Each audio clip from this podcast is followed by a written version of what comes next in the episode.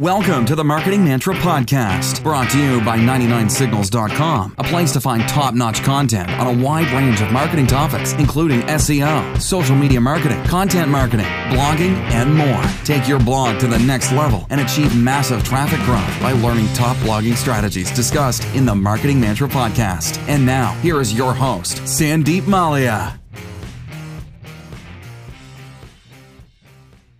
Hey everyone, welcome to a very special episode of Marketing Mantra. This is your host Sandeep Mallya from 99signals.com, and today I'll be joined by John Wall, co-host of Marketing Over Coffee. It's one of my favorite marketing podcasts, and it's also one of the most highly regarded marketing podcasts with over 500,000 downloads annually. The show follows a unique format. John Wall and his co-host Christopher Penn record most of their episodes in a local coffee shop where they discuss the latest marketing trends and occasionally invite marketing influencers to share their unique perspectives. If you aren't subscribed to it already, I would urge you to do so right now.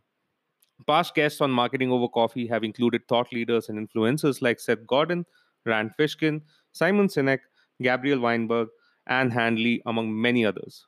I'll share a link to the list of most popular episodes of Marketing Over Coffee in the description to help you get started. John Wall is also the head of business development at the marketing data and analytics consulting firm, Trust Insights. As the producer and co-host of Marketing Over Coffee, John's work has been profiled by Forbes, Inc. magazine, CBS, and the Associated Press. At Trust Insights, John's team uses machine learning and artificial intelligence to help their customers make better decisions. So the main focus of this episode will be on how AI and machine learning can be used in marketing. But John will also be sharing his unique insights on SEO, social media, and entrepreneurship. Super excited to have John on the show, and I hope you enjoy listening to this exchange.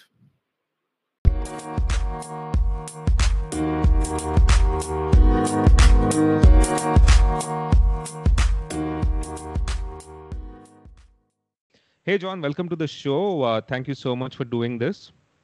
Oh, thank you. It's my pleasure. Just wanted to say, big fan of your podcast, Marketing Over Coffee. I really like the concept. I really like the Rand Fishkin episode. I'm a big fan of him, and I like this book, Lost and Founder.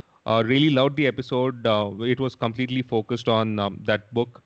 Really like the interview style as well. You've had so many guests on your show. So before we started, just wanted to say, really love the kind of work that you're doing. Oh, thank you. Yeah, it's a thrill to get to talk to some of the authors that we get. And yeah, I just love the fact that, you know, people all over the world can get a chance to listen to this and learn from it. So yeah, it's more than I ever dreamed possible out of this thing. Do you always have each episode at a cafe, or do you do Skype interviews as well? How does it happen? Because the concept is supposed to be like, you know, you have an interview in a cafe, right? That's how your podcast interviews are conducted. So do you make exceptions? So it's really kind of the mythology of the show. You know, when we started over 12 years ago now, I was doing a podcast, and I had Christopher Penn live near me.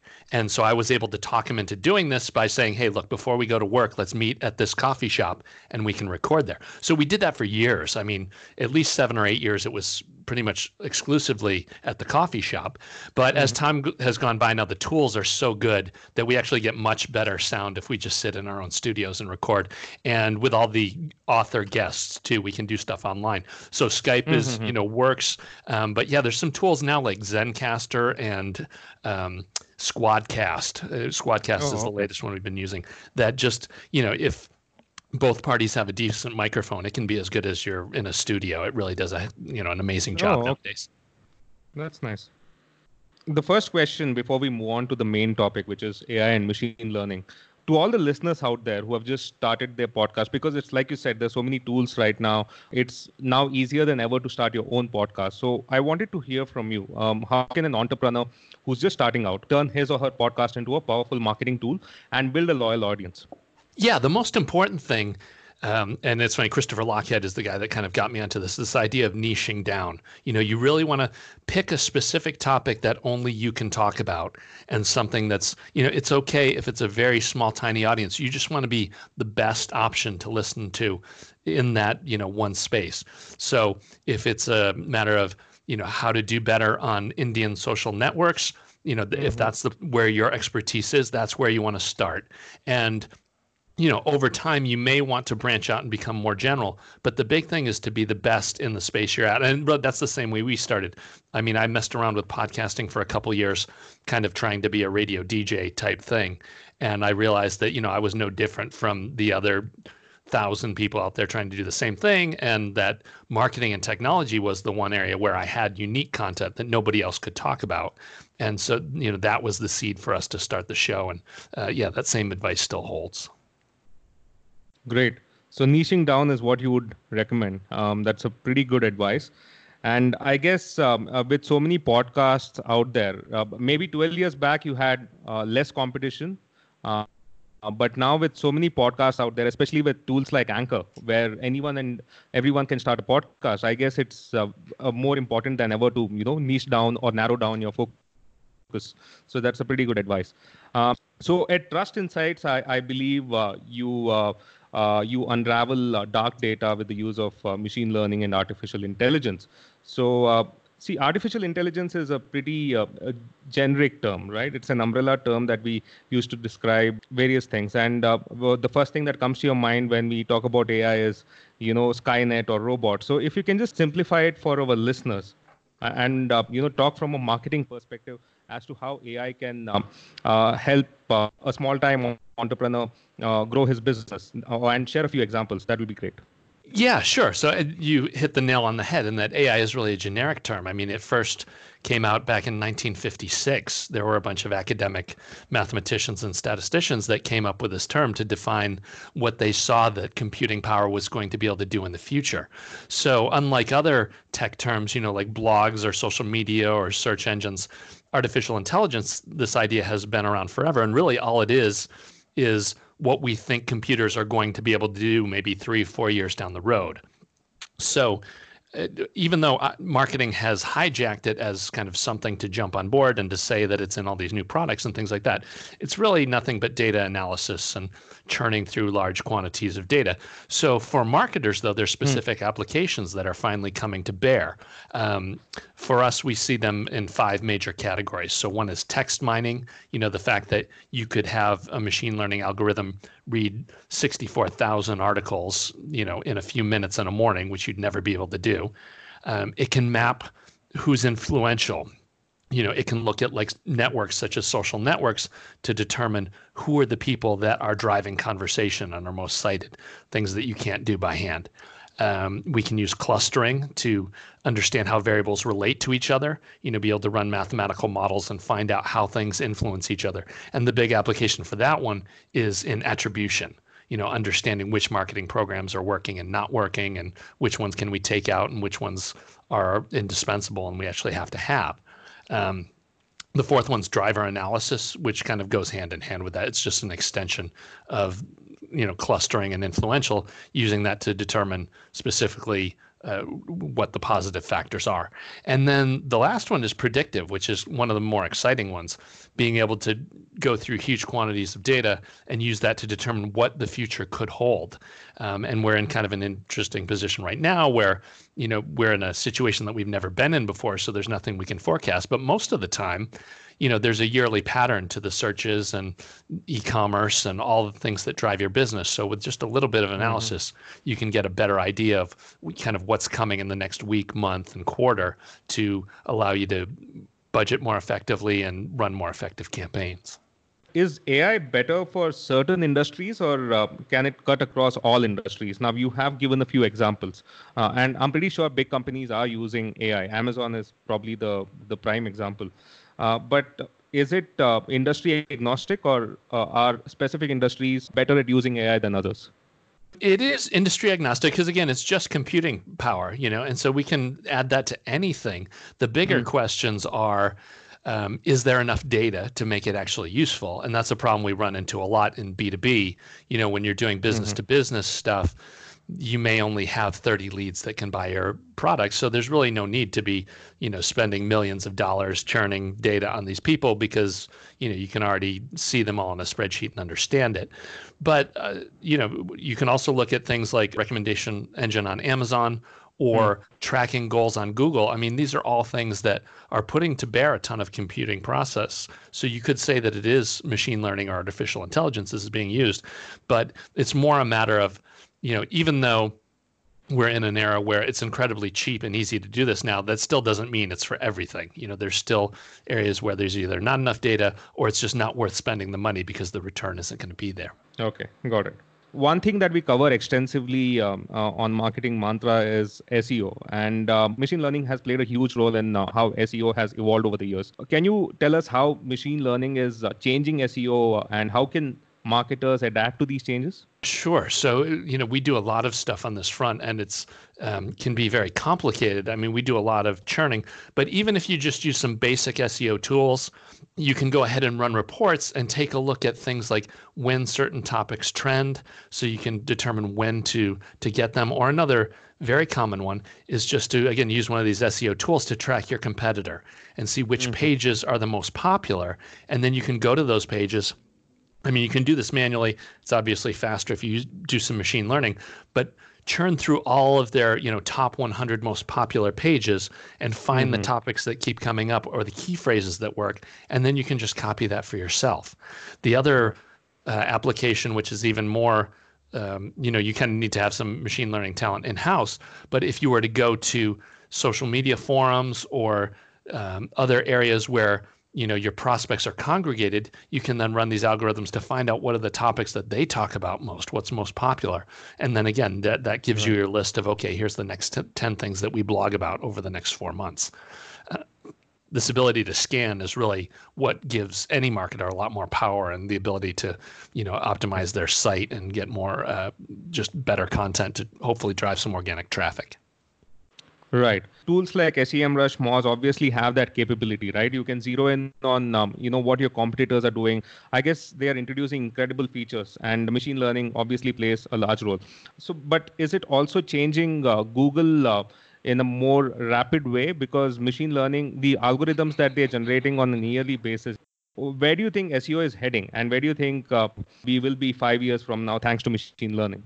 Oh, 5 years is tough. But yeah, you know, search has already gone all the way down the path of using natural language processing to do more semantic search, right. You know, instead of just a keyword or 3 to 5 word phrases, you know, grabbing entire sentences and paragraphs and understanding the meaning.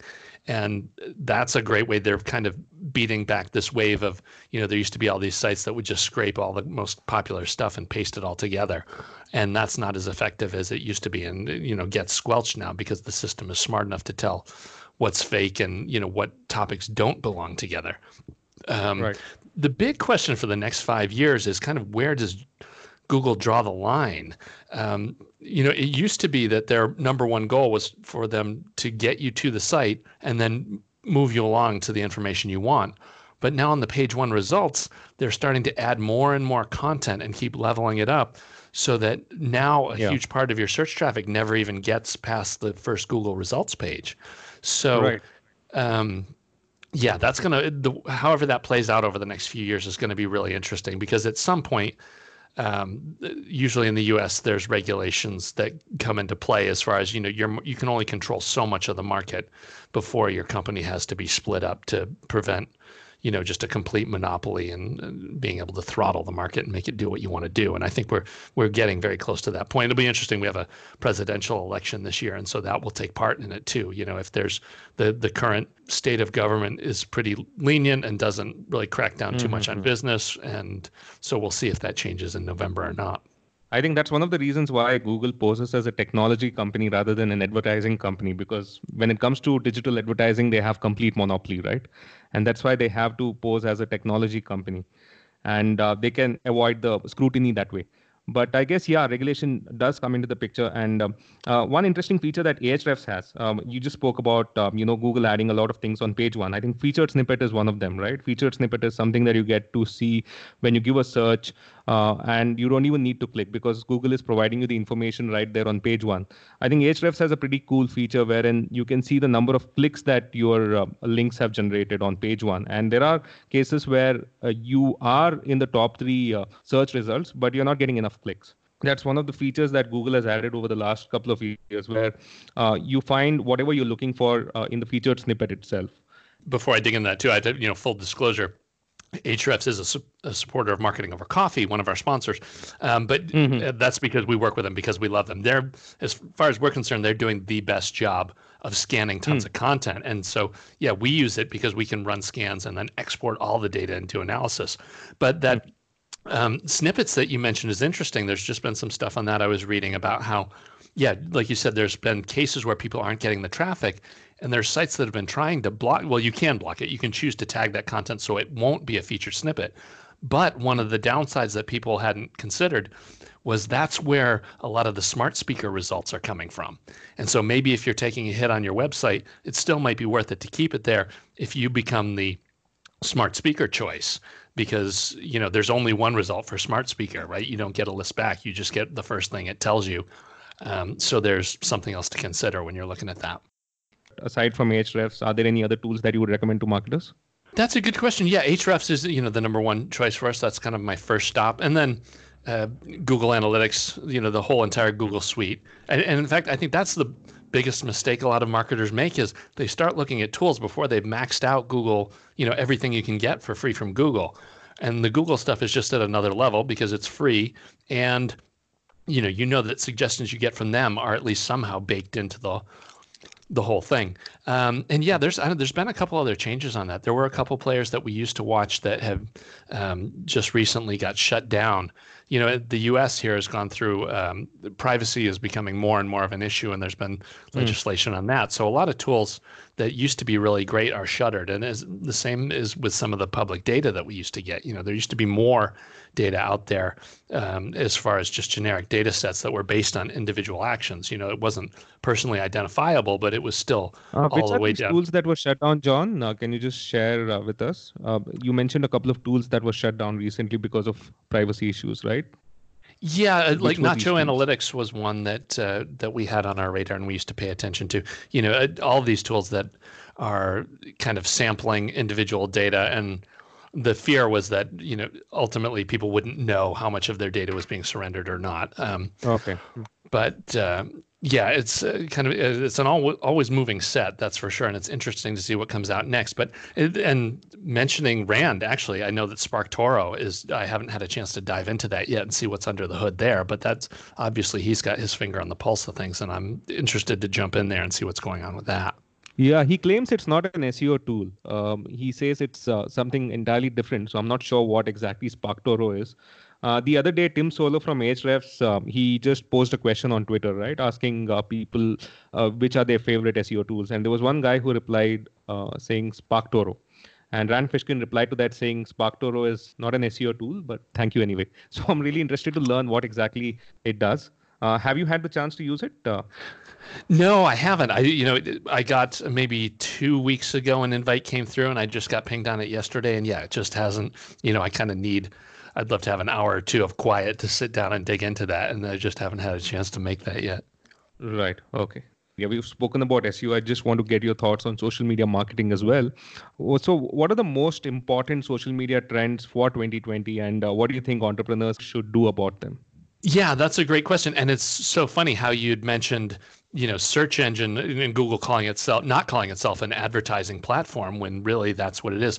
I find that social media is the same thing too. Really, most of the major players, I don't consider them social media anymore. I consider them media outlets, media channels, because so many of them have locked down all of the organic that the only way for a business to get traffic is to advertise, is to pay to promote. It's not... they're not social media tools. And in some circumstances, it's even become ridiculous. I mean, my Facebook feed for the 600 friends that I have, I see content from about 4 people every day, which is just nuts. So for us, the biggest social media trend is make sure that you're doing all you can to get people's SMS or email address so that you can contact them outside of those channels, because if things continue to get ratcheted down, you want another way to reach them because there's no more free lunch with that. There was also, earlier in the year, we were talking a lot about TikTok. That was gaining a lot of ground at becoming pretty interesting on a lot of fronts. And there were a lot of questions about if that was the place where people should be marketing. Originally, we had run a lot of numbers and seen that, you know, it was not as popular in the United States as it was everywhere else, and it wasn't really worth the time. But then that was starting to tick up again, and it finally reached the point, I think, you know, around a 20 million mark where, you know, we were saying, okay, well, you should at least set up an account so you've got your usernames locked down. But then, of course, this coronavirus thing has kicked in, and now it's going to be interesting to see how this just changes everything. It seems like, you know, Twitter hasn't changed too much. I, to be honest, I think I've been a little bit surprised that none of the social media networks or other outlets have kind of risen up or done more to kind of take up, you know, take this opportunity to help connect and communicate. I mean, obviously, everybody's caught by surprise, but I'm really interested to see how things look about 3 months from now. You know, it's going to be very interesting to see how things shake out. Coronavirus has been a black swan sort of an event, and most of the social networks have no clue as to how to handle this. And that's a very interesting point that you mentioned, that, you know, social media platforms have now become media platforms. But at the same time, you know, media platforms do have accountability, they have responsibility.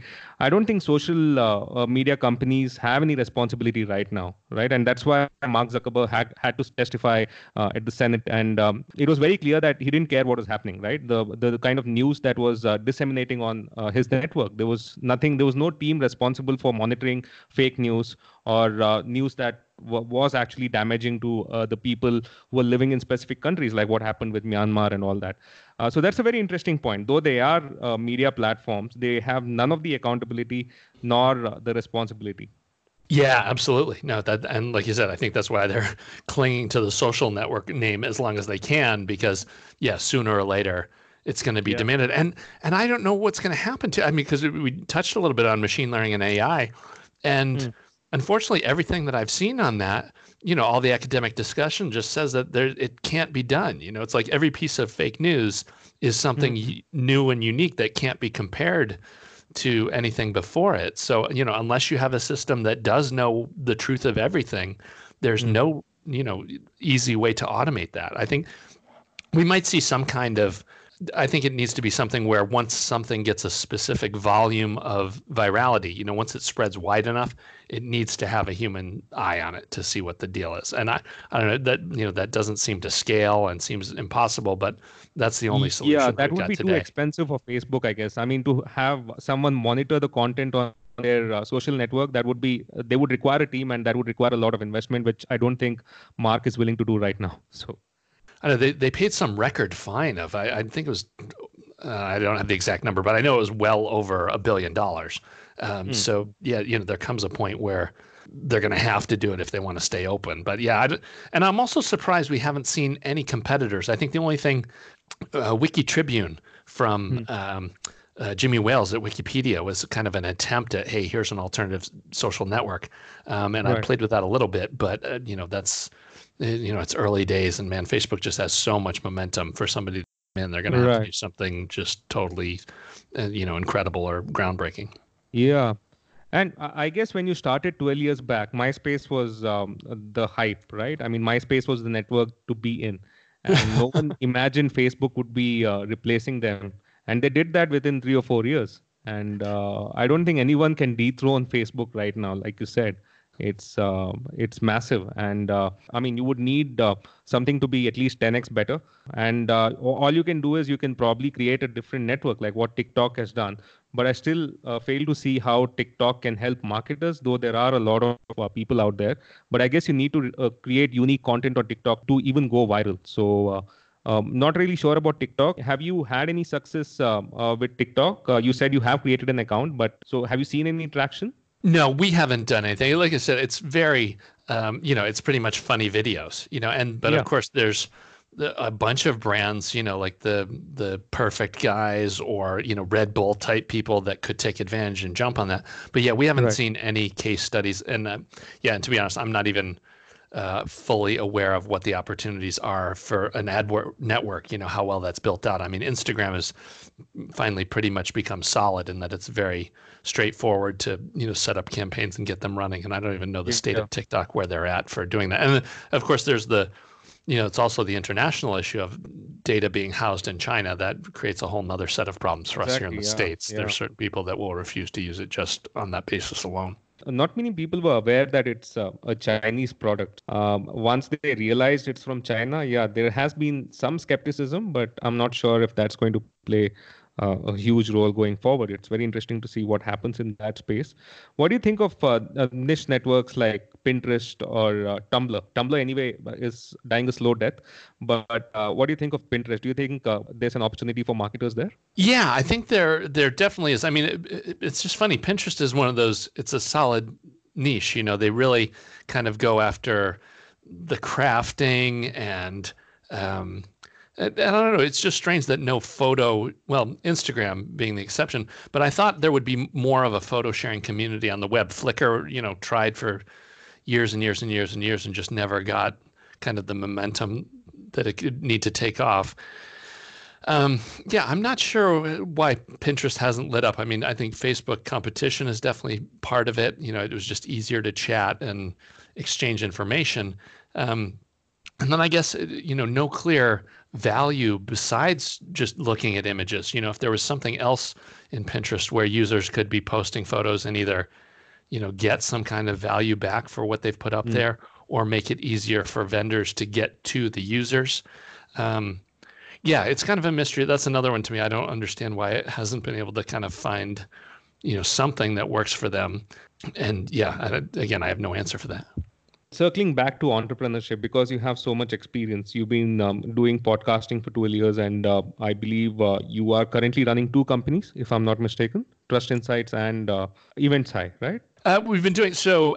Trust Insights is pretty much the full-time gig, and even Marketing Over Coffee. It's funny, even though that started before Trust Insights, it really, everything we do at Marketing Over Coffee kind of helps Trust Insights move forward. I am still an advisor at Event Hero. I kind of stopped day-to-day with them about 2 years ago, but it's still involved with them. But of course, as you can imagine, you know, conference and event industry, we're basically in shutdown for at least another month or two. Right. But yeah, that's another, a whole nother life. I had done tech events for years and years before I jumped across and got more into just kind of pure software development, entrepreneur stuff. I always have a dear space in my heart for events, personal events. I think there's nothing that can replace that feeling of kind of getting anywhere from, you know, 50 to 100,000 people in the same place. There's nothing like that experience. Right. Yeah. SEMrush had their first event in Bangalore. That was around 2 months back, 2-3 months back, December. So I was one of the guest experts there, and it's an amazing feeling. I mean, the way they scaled it up, and this was the first event that they were having in Bangalore, right? And the kind of response they got was amazing. So I hope, we see a resurgence once this COVID-19 scare is over. Hopefully events, all the marketing events that happen all around the world should be back with the bang. What I wanted to learn from you was, since you have so much experience in entrepreneurship, what do you think is the biggest mistake that most entrepreneurs make that's holding them back right now? Oh, yeah. Great question. You know, the biggest thing, the most important thing is you can't just fall in love with your idea. The best entrepreneurs that I've seen and the most successful stuff, it doesn't start with a product. It starts with a problem. You know, the entrepreneur is doing something or they're involved with something and they see a problem and they say, okay, I'm going to build this to fix this problem, this thing specifically.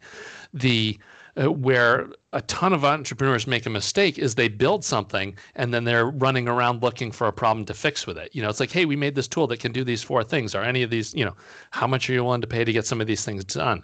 And it's just so much more effective if you just start with a problem that already exists that you know somebody is willing to pay to fix. That kind of takes all of the guesswork out of your first 2 years. And yeah, that's the biggest mistake that entrepreneurs make. If you've got something and you're still looking for a problem, you still don't have any market. You've got to start with something that you know people want to pay to get fixed, and that's where the real product marketing starts. Okay.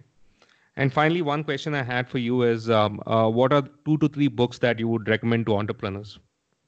Oh, for entrepreneurs. That's a good question. Let's see. Simon Sinek's Start With Why is one of my favorite books. I think the big thing with that is it cracked the code for me. And Simon can tell you that whole story about how he was at Ogilvy and they were doing ad campaigns for tons of clients. And he didn't understand why you know, a team could do an ad campaign for one client and just be a huge runaway success, and then do a campaign for another client and have it be a failure.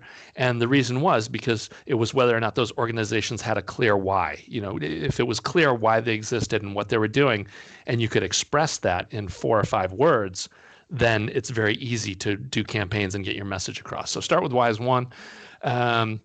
Let's see, a second one that I love, Traction by Gabriel Weinberg and Justin Marsh.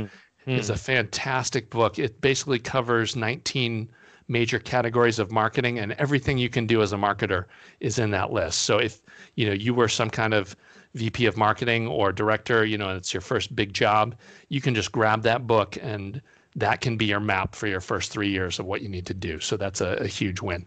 And let's see, a third book on the list. Oh man, there's so many. I mean, there are so many, yeah. It is. It's true. There's Play Bigger by Christopher Lockhead. I love. It's about category design, and that's a great one. But then to level up another level too, Seth Godin. I think The Dip is actually my favorite book of his. You know, just talking about the fact that you know, every industry or anything you do as an entrepreneur, you're going to kind of hit this point where you think that everything, you know, is not going to work. It's a total failure. And it's just the organizations and people that have the tenacity and the stomach to ride through that dip to get to the other side. That's where all the success is made. So yeah, I think I'd throw in those three in, but you know, still give another plug for Play Bigger as a fourth that you should check out too. Awesome. Thank you so much. The Dip is one of the books, one of the Seth Godin books I haven't read. I guess he has authored 19 of them. I've read his most recent book, This Is Marketing. Also Purple Cow. I really loved Purple Cow and Linchpin. But The Dip is something I haven't read. So I'll just put it in my cart right now. And Traction is amazing. Like you said, I read this back in 2016. It really helped me a lot when I just started my digital marketing agency. I guess Traction is one of the books that I would also recommend to most entrepreneurs. Simon Sinek, I've seen his TED video. I've not read any of his books. So I would definitely want to read Start With Why. So thank you for recommending that. No, I was just, yeah, absolutely. Check out Simon's first book. That's definitely the way to go. Awesome. Thank you so much, John, for taking the time to be a part of this podcast. It was really lovely to have you here. And hopefully we can do this sometime soon once all of this COVID-19 scare is over. Yeah, thank you. No, it's my pleasure. I really enjoyed talking to you, Sandeep. And yeah, maybe I can get over to Bangalore. I would love to get over there and visit. That would be fantastic. Oh, yeah. Yeah, please do. It's a lovely place. I think this is a great time for you to record more podcasts at Marketing Over Coffee. So you can invite guests and have virtual sessions with them. So all the best for that. And thank you so much once again, John, for being a part of this podcast. Oh, no problem. It's my pleasure. Thanks. I appreciate it. And yeah, we'll talk to you later. Okay, then. Sure. Thank you. Marketing Mantra with Sandeep Mallya is a podcast by 99 Signals, a place to find top-notch content on a wide range of online marketing topics. To get started, visit 99signals.com/best to check out all the top-rated articles on the blog, or simply view the description of each episode to download free online marketing resources to level up your marketing skills. You can rate and review this show on Apple Podcasts, and you might find your review featured on a future episode. Got a question or topic suggestion for Sandeep? Simply send a voice message via Anchor app or send an email to podcasts@99signals.com. It too could be featured on a future episode. And if you haven't already, please subscribe to Marketing Mantra on Apple Podcasts, Google Podcasts, Stitcher, Spotify, or any major podcast player.